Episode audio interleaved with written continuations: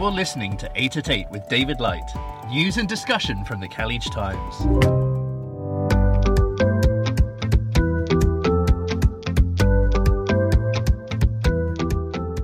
Hello, you. On today's programme, residents are relieved with the capital's Green Pass, Dubai police foil an attempt to sell a wolf, and Russell Peters is coming to Abu Dhabi. Let's start the show!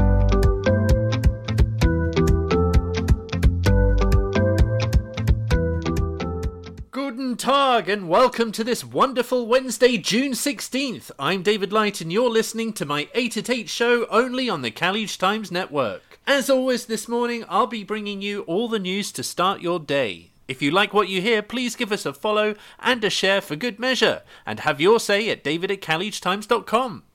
Okay, let's do this.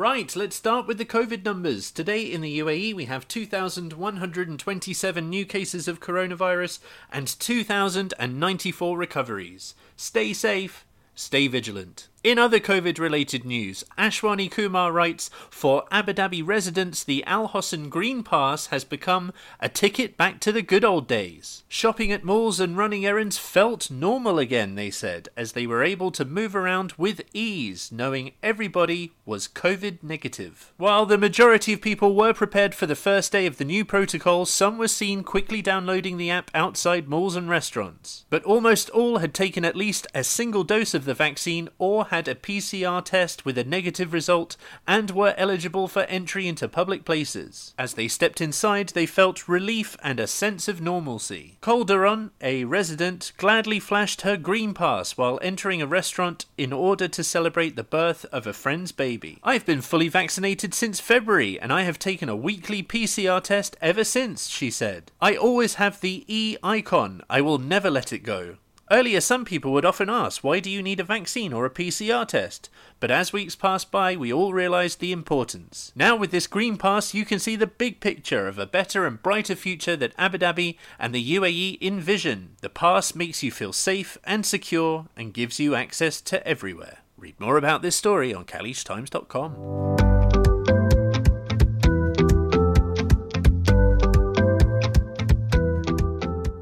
Sahim Salim writes The UAE has been seeing a spike in COVID 19 cases, especially after the Eid al Fitr holidays, a top official said yesterday. Dr. Farida Al Hossani, official spokesperson of the UAE health sector, said large gatherings and residents failing to adhere COVID safety measures are to blame. With the summer holidays set to begin at the end of this month and the Eid al Adha break in July, the official called on residents to follow all safety guidelines. These include wearing wearing masks and maintaining a safe social distance. They must also avoid crowds, even if they are vaccinated, Dr. Farida added. Daily COVID 19 cases had dipped to below 1,500 until mid May, but witnessed a sharp spike thereafter. The month of May, in fact, saw the lowest number of new COVID 19 cases in the UAE this year.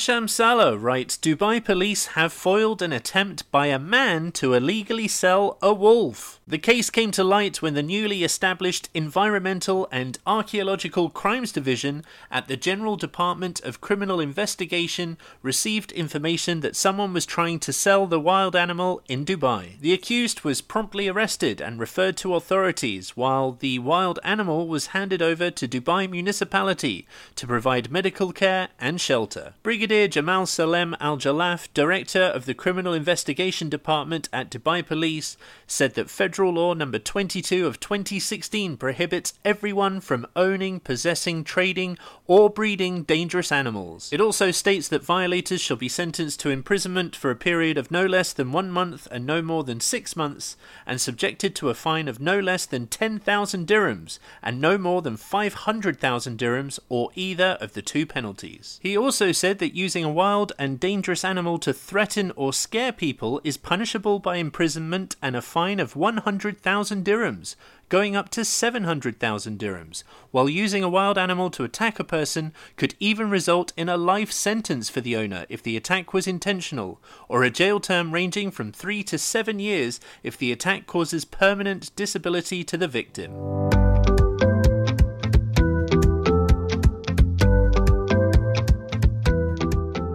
Ismail Sebugwaawo writes Two men have been instructed to pay back nearly 100,000 dirhams they stole from an Al Ain resident in a phone scam. Official court documents stated that the man filed a lawsuit against the Asian men demanding that authorities oblige them to return the cash they took. The expat said in a lawsuit that the defendants had contacted him on his mobile, claiming that they were employees of a local bank and wanted to update his account details. When he gave them all the information they wanted, the men transferred the money from his bank account. The plaintiff immediately informed authorities who tracked down the men and had them arrested. The Al Ain Criminal Court of First Instance had earlier convicted the men of theft and were sentenced to jail. The man then filed a lawsuit at the Al Ain Civil Court demanding that the 99,988 dirhams stolen by the pair from his bank account be returned. The civil court judge issued a ruling ordering the criminals to pay the amount.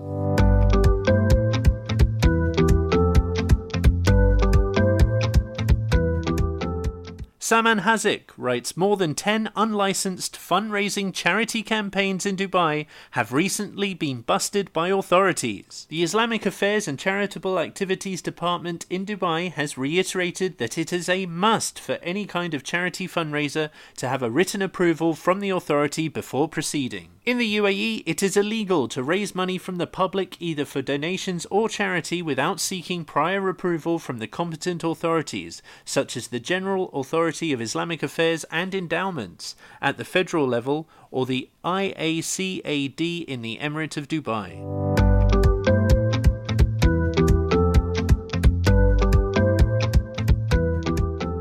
Global comedy superstar Russell Peters is returning to Abu Dhabi on Friday, September 17th at the newly opened Etihad Arena on Yas Island. Brought to you by GME Events in conjunction with the Department of Culture and Tourism, Abu Dhabi, the comedian said, I haven't been to Abu Dhabi since 2013, and this show will be my first international date since COVID, so I'm excited on so many levels and can't wait to be back. Tickets are available right now from etihadarena.ae and are priced from 195 dirhams.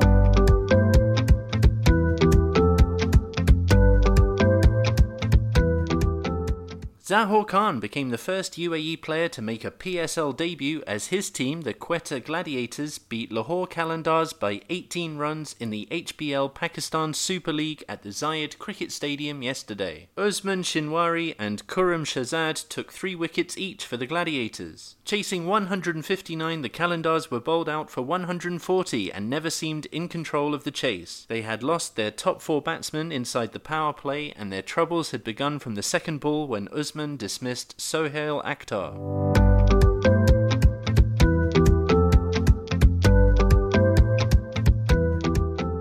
And in football news, Rituraj Borkakoti writes the UAE had their hearts in their mouths in the dying moments of the do or die match after the talented Vietnam team staged a spirited fight back on Tuesday night. But the Whites survived the late drama to move a step closer to reaching their first FIFA World Cup since 1990. Bert van Marwijk's men earned their tickets to the final round of the Asian World Cup qualifiers with a 3 2 victory over Vietnam in the Group G clash at the Zabeel Stadium yesterday. And in more football news, your Euro 2020 update Portugal beat Hungary 3 0 and France beat Germany 1 0. This means Portugal and France top Group F, or the Group of Death as it's known, with three points apiece, although Portugal just edge it on goal difference. Germany and Hungary both have zero points, although Germany are in third and Hungary in fourth, again based on goal difference. And with that, thank you so much for listening. I'll see you tomorrow. Take care now.